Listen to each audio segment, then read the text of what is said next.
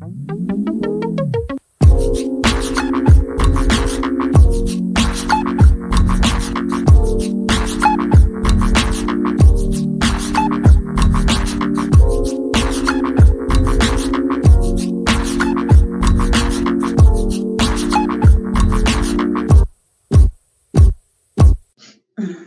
right. Mm-hmm. We hear, we hear. Shimmy, shimmy, shimmy, shimmy. Oh, that's how we get it in. That's how we. that's how we get the energy going. Yes. All right, let's do the formal, for, semi-formal. So, peace. Welcome to another episode of Sex on Shuffle. My name is Cindy Lee, and we got brilliance here today. We got some magic here. I'm gonna let her introduce herself a little because we her bio is extensive. We will add it onto the podcast show notes because we really just want to be present with all the magic that ensues when we get together. I love you. Thank you. Thank Talk you. to me, Thank queen. you. Like that's that that makes you shimmy right there. Right? So, hello, beautiful humans. I am Queen. Uh, she, they pronouns, clinical somatic sexologist. Those Mm. adjectives matter. Uh, 18 years in the game, four years as a clinical sexologist. Uh, I come from a tri- trauma informed crisis background. All the things in my own personal healing, 18 years in the game. It's so funny how my personal and professional healing like all started at the same damn time. Mm. I'll definitely talk about that origin story. Now I am a yeah a practicing sex therapist, erotic coach, uh, kinky. I don't know, just like someone in her healing who is fully showing up in herself in her body, um, with some with some gifts. We'll Mm. hopefully share with that today. In the most humble sense, right? We're just some gifts. We're just gonna bless you a little bit Just- today. Just give you a little taste of this sugar. so so with this amuse bouche, let's let's see how this unfolds because you and I stay on shuffle regardless. Saying yeah, But you said some terms, so we're gonna talk. You said that you've been in the field, so you've been in the field of like in terms of clinician work, therapeutic Therapeutic work for work. about 20 years. yes. Like I came right out of undergrad as an Mm, individual and family therapist. Like that was my Mhm. first role. mhm. You know, So what um what inspired the pivot to focus on sexuality or incorporate sexuality in that way? And that's exactly what it was incorporation. I think for my Mhm. personal life, like for my personal life, the sexuality sexuality was always part of the narrative. Um, and then as a therapist, sexuality themes continue to come up over and over again. Gender, sexuality, and relationships. And like literally after, you know, two years, I was like, there has to be a training for sex therapy. And that's when I actually found Widener. But this was like 2004.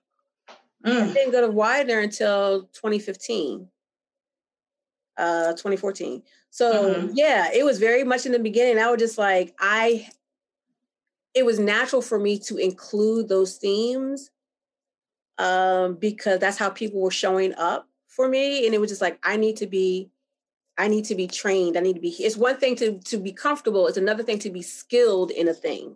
yeah, absolutely. Um, so that's how, that's how that started. And that's interesting because you and I have a lot of conversations about what does it mean or how do we define success or legitimacy? Yes. Because, you know, I too went to Widener. We connected somehow through Widener or through our brilliant homies through like yep. the Black. Scholars Yep. or some conference, right? I don't even remember, but I know it was Love from Jump. Yes. Yes. So in in re re in, in going back to or in reflecting on the reasons why you went to Widener, but then looking now, how do you feel? Do you feel the same way about um, training or legitimacy or degrees? Because I know you and I are both um, folks who have released or let go of PhD programs Yep. post Yep. coursework, post, you know, ABD. in the middle of writing dissertation, it said this is not Right. supposed to show up and do this damn work. Um, yeah, so I, and that's where the personal informed the professional because in mm. my professional, in my personal healing, seeking to heal my erotic and sexual self, I was looking for healers who weren't degreed because it, it's it spoke to the fact one, I'm a black femme in the United States of America.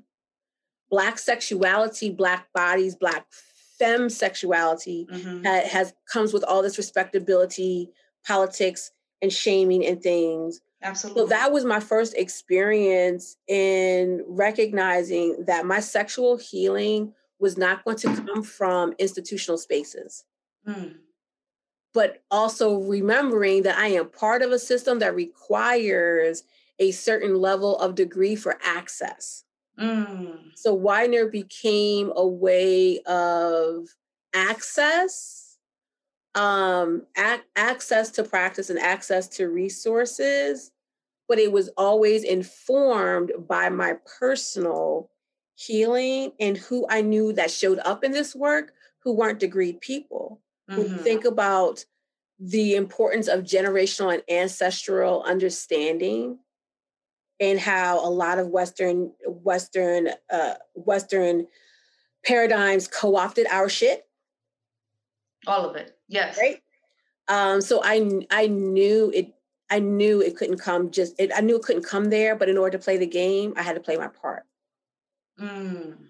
So it's being strategic in the midst of it. Absolutely. Right. So, or is it something that you knew from the gate? Because I know for me, I went into PhD like, okay, I have to get a PhD in order to get some type of job or legitimacy because what else can I do with a master's in sex at that time, right? right. So for right. me, that came from, you know, scarcity or like that fear of like, I need to survive. This is the end all. This is the achievement, the highest. This is what we have to do. Was it a strategy for you from jump or was it like as you were going on these parallel processes of your healing where you like, oh shit, fuck all this? Parallel processes of absolutely positively. Because what I also thought too was the inaccessibility mm. to, to sex positive, pleasure centered work um, that I found honestly in sex industry. You know, I found in sex work, I found those examples in, in indigenous healing. Um, so it was like this parallel process. And knowing that I also wanted to make the information accessible, um, I started out as a as a love coach. Mm. I started out as a love coach. I Come started on, out. Coach. I was like, you know, Dr. Ava Cadell. Like I started out with this programming and education. Like I yeah. want to be a love coach, not just a sex coach. I wanted, I wanted all that that emotionality and physicality. I wanted to bring all that together. Mm-hmm. Um, so I was a love coach first, and in that, recognizing that my relationship to the system was, oh wait, this is a cash service that's not accessible to people who are cash poor, who don't have insurance. Um, right. also, legitimacy wise, right? A lot of times, uh, you know, larger systems minimize the importance of life and love coaches, right? Or coaching in general. Absolutely. But I found myself coaching in therapy. Mm, mm-hmm. I found myself using the skills of coaching and therapy, which had me go and look at coaching to begin with. Mm-hmm. And be like, oh, I'm gonna bring this in. And then, you know, capitalism was like, well, how? Because we ain't paying for it. Right. Like, are you sure? Because like that, right, that training had to come out of my pocket. It wasn't mm-hmm. federal, right? Like, you know, student loans or like grant. It was like, all right. So that's really when I was just like, oh, my relationship to capitalism in in doing this work had to be looked at more closely like not only from a professional a personal standpoint as a single mother who was raising a teenage daughter but also as someone who was who has the spirit of entrepreneurship and wanting to do this right i had to learn some things absolutely because it, it everything feels so much like the both end and how these multiple truths can can coexist at the same time. Absolutely. Absolutely. And how, so how do you have that entrepreneurship, have that passion for looking at the love and the intimacy piece while also working within a capitalist system, trying to be anti-capitalist, anti-capitalist, anti-colonial, right. etc. Um, I knew that I knew that I had to learn from other folks who were doing it. Mm-hmm. Quite honestly, like you get to a point where you have to be humble about what you know and what you don't know, and then the sources that you're going to seek out to fill those cups. Mm. Um, so it was also uh, um, some ego work right? Shit. Some ego and shadow work. work. Shadow work. Hell, absolutely, positively. That was the beginning of my shadow work. Quite Ooh. yes, because also too, people want you know people want to mentor you for their benefit and not for your for your own. Mm-hmm. that was something I had to learn too. And I had a former mentor who honestly who taught me the game about like entrepreneurship. Mm-hmm. Um, one of the first things I did was get a, a certification in colon hydrotherapy. Most people oh wow! I was a colon hydrotherapist, so I came from this like gut health and understanding the relationship between gut health and emotional health. Mm-hmm. And in in the process, doing a small practice, and that that taught me. So from his leadership and from his mentorship, that's when I started to put the pieces together of like healing work in capitalism, mm. like how that shows up. Yep. And that shit is all connected. No, no pun intended. Like for real. Like yeah.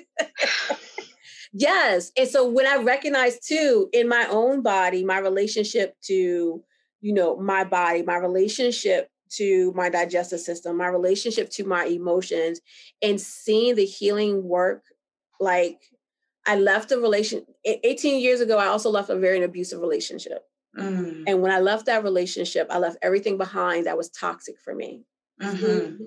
Family, friends, anything that was toxic for me.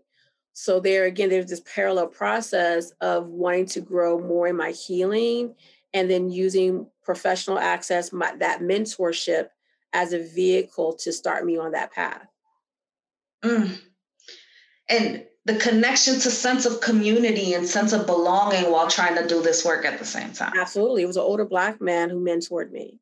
Mm. Um, and and that that was also important too when you think about healing you know the relationship with masculinity especially when i was coming from and i was very in a very heterosexual space too so i was a queer person who did not recognize her own queerness mm. because it was pathologized right um, but in this healing relationship with a black masculine person i was able to affirm myself more mm. and then like literally that's when the the both ands became intensely pronounced mm-hmm. about who I was as a black queer person mm-hmm. in my healing. And in in an age bracket that doesn't get discussed often, right? We all we often think about folks who come out like as elders because they were closeted this whole time, yep. or folks that come out at younger ages. Yes, and I was. what does it look 30s. like to do that? Early 30s. I was in my early 30s. I was in my right. early 30s early 30s. I was 35. I came up to my daughter first because she was 15. Mm. She actually came up to me. the tenderness. um, and so literally that that was just like another layer like, oh, all these all these things are connected. So in my body, I knew this truth about the connection to community, the connection that that healing was a both and mm. that I could do my private healing practice, but I also needed community.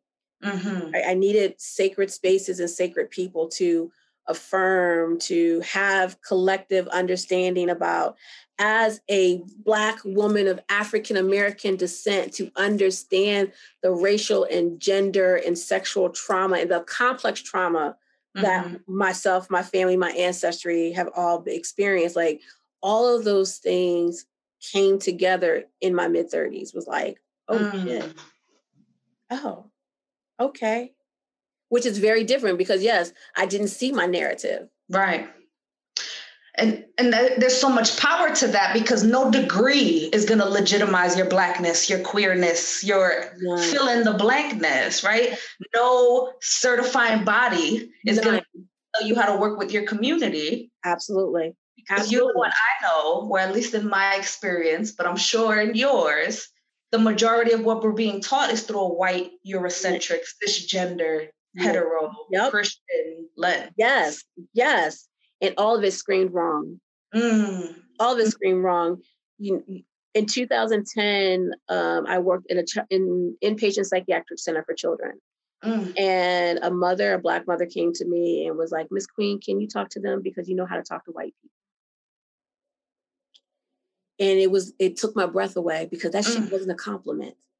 That right. was a testimony to the trauma that this woman was experiencing that she did not feel the power to advocate for her and her children because she had institutions who were already telling her that she wasn't enough to be mm-hmm. heard. Mm-hmm.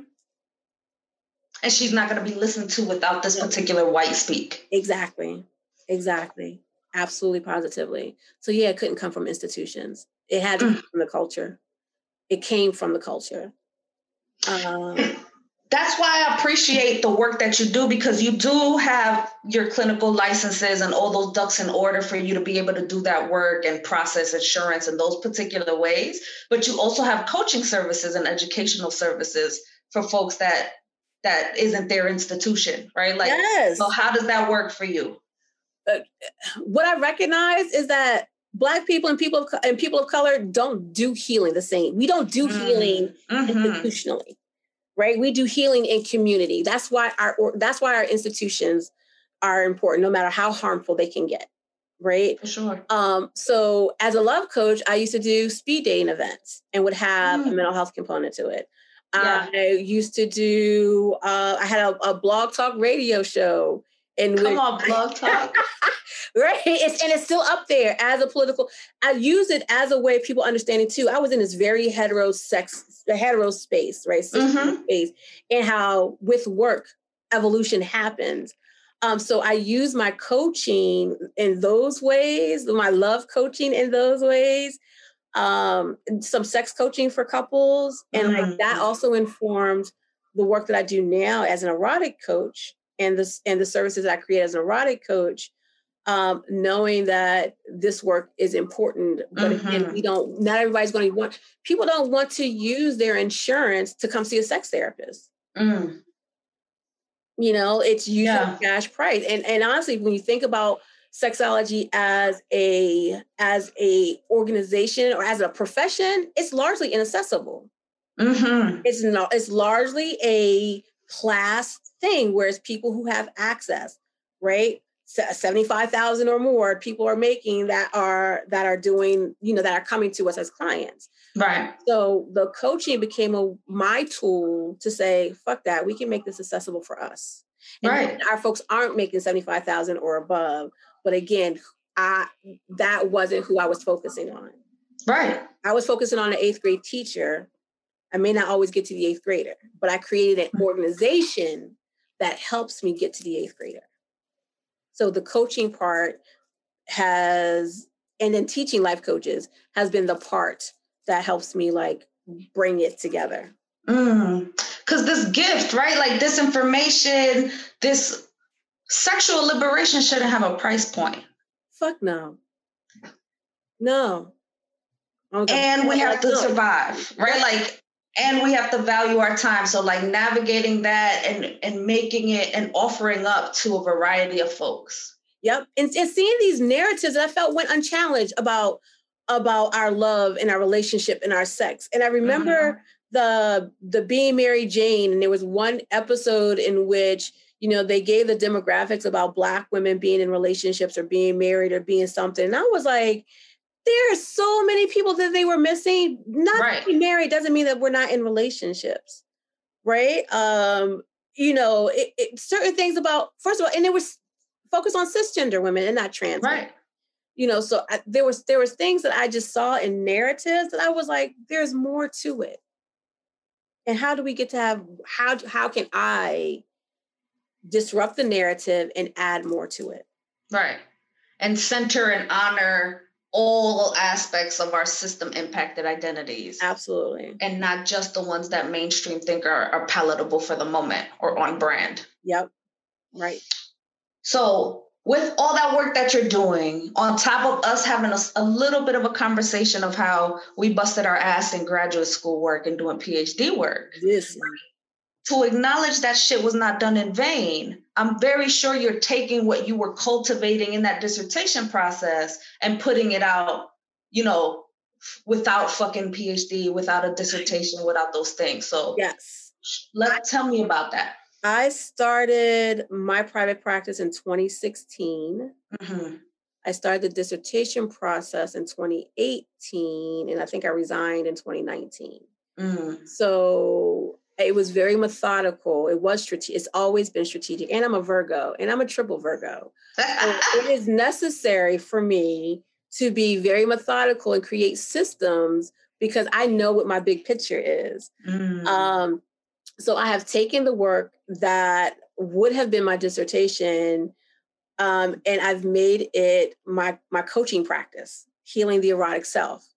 Come so in my dissertation, my, my question was, what is the lived experience of sexual pleasure among queer Black women and femmes?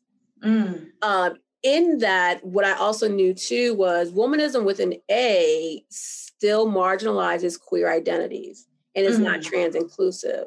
Mm-hmm. Part of my dissertation work was presenting womynism with a Y as an intersectional, queer, and trans affirming approach of looking at uh, fem sexuality um, mm-hmm.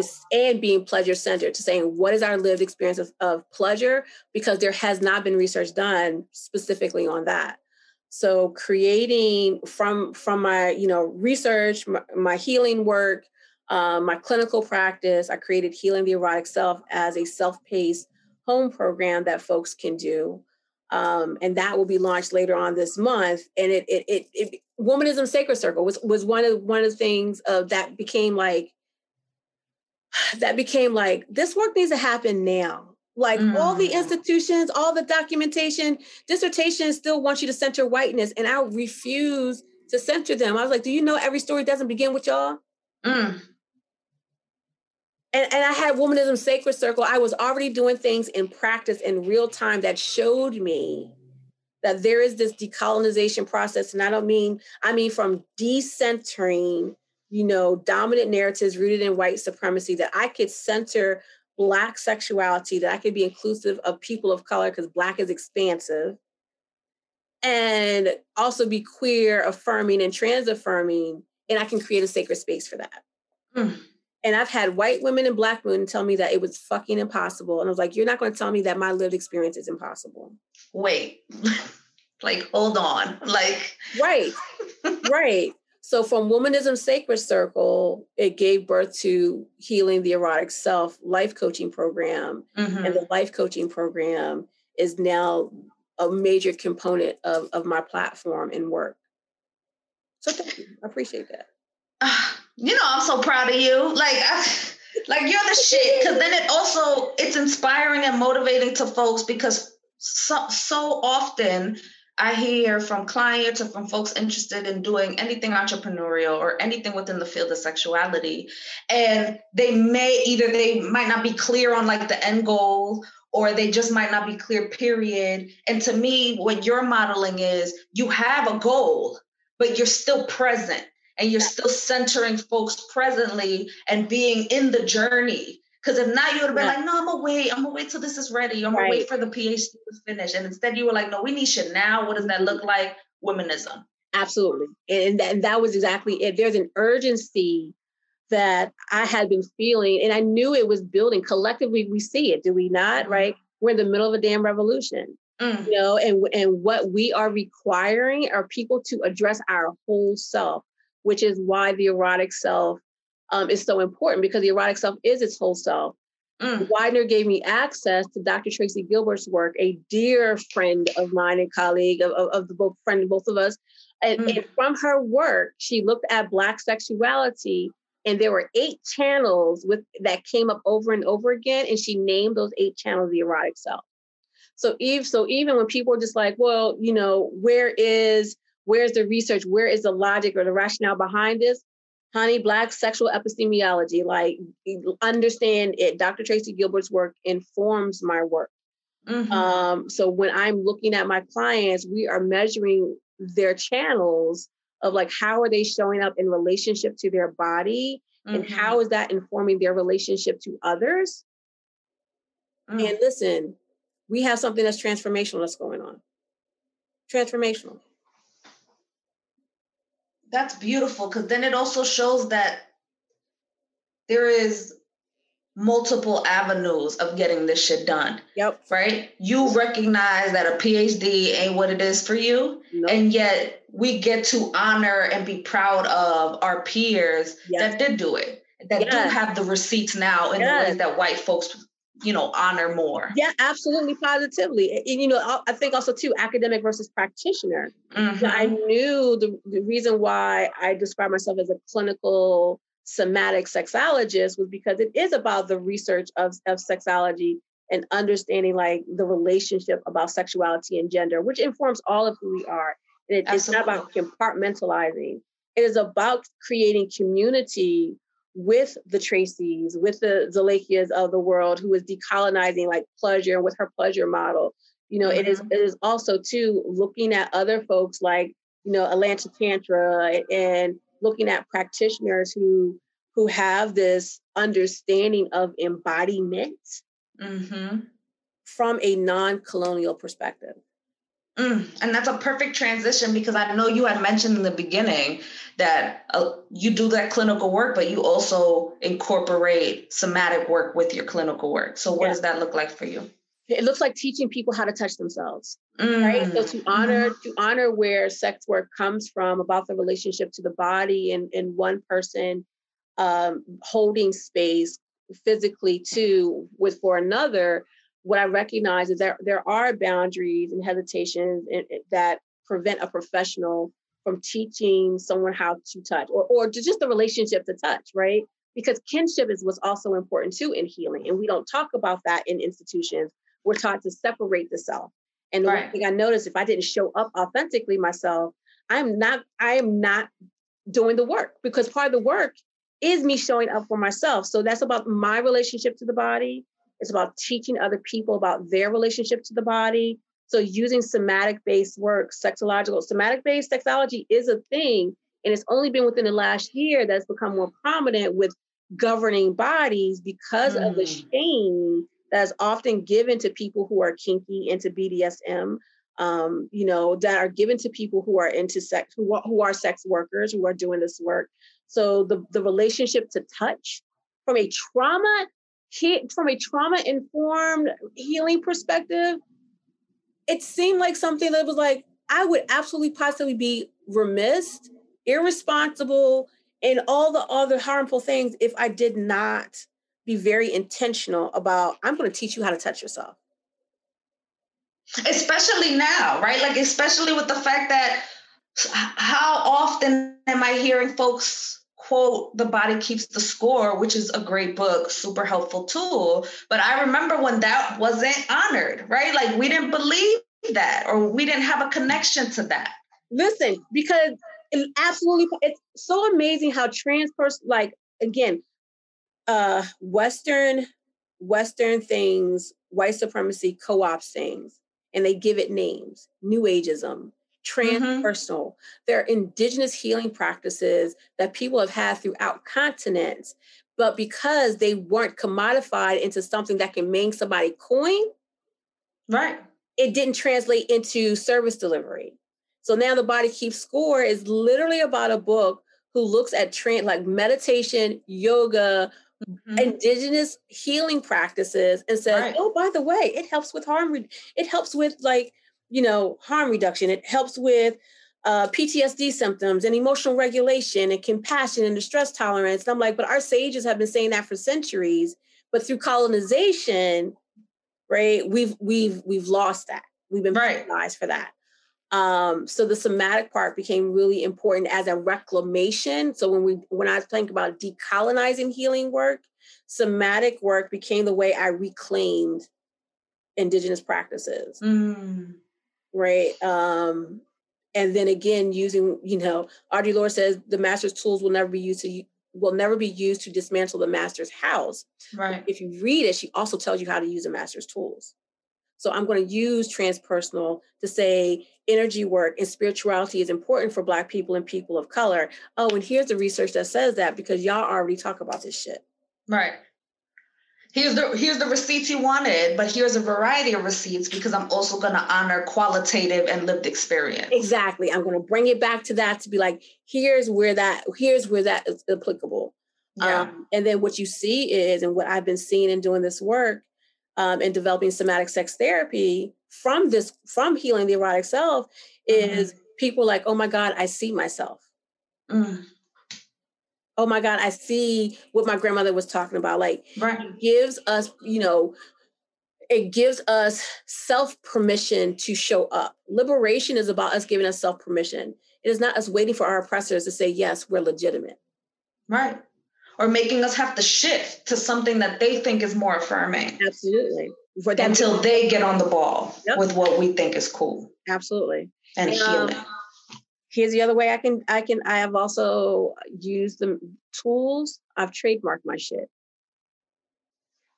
Talk about intellectual property, right? Especially with Black women and femmes. Absolutely, healing the erotic self is trademark. Uh, my my my media brand name trademark. Like the other thing that I do recognize in doing this work too is people are willy nilly about about citing their sources. Mm-hmm. Um, and I, that was one of the things that I was just like, all right, I'm, I'm going to play the game that capitalism says um, in protecting my work. If for nothing else, to be like, I've been very methodical and I'm going to hold people accountable because somebody will always try you. And that's always. fine, right? But if you if you're in if if I come from the standpoint too, if you make room for it, it won't surprise you when it happens. Mm. It's not being pessimist. Right. Be pessimist. Just stay ready. It, stay ready. Stay ready. Again, as clinical entrepreneurship, it, it really clinical entrepreneurship is, is the thing that I want to teach and I will be teaching folks is if you want to if you are a healing professional with a healing practice, how do you protect your practice and intellectual property? How do you make it a system so that way you have a larger impact and you still keep your damn sanity because capitalism requires a sacrifice. But fuck if we need to keep self sacrificing. Right. And the way that we have utilized knowledge and, and made different avenues for ourselves based on whatever the systems are, that we can do that in entrepreneurship. We can do that in practice. Absolutely. We absolutely can.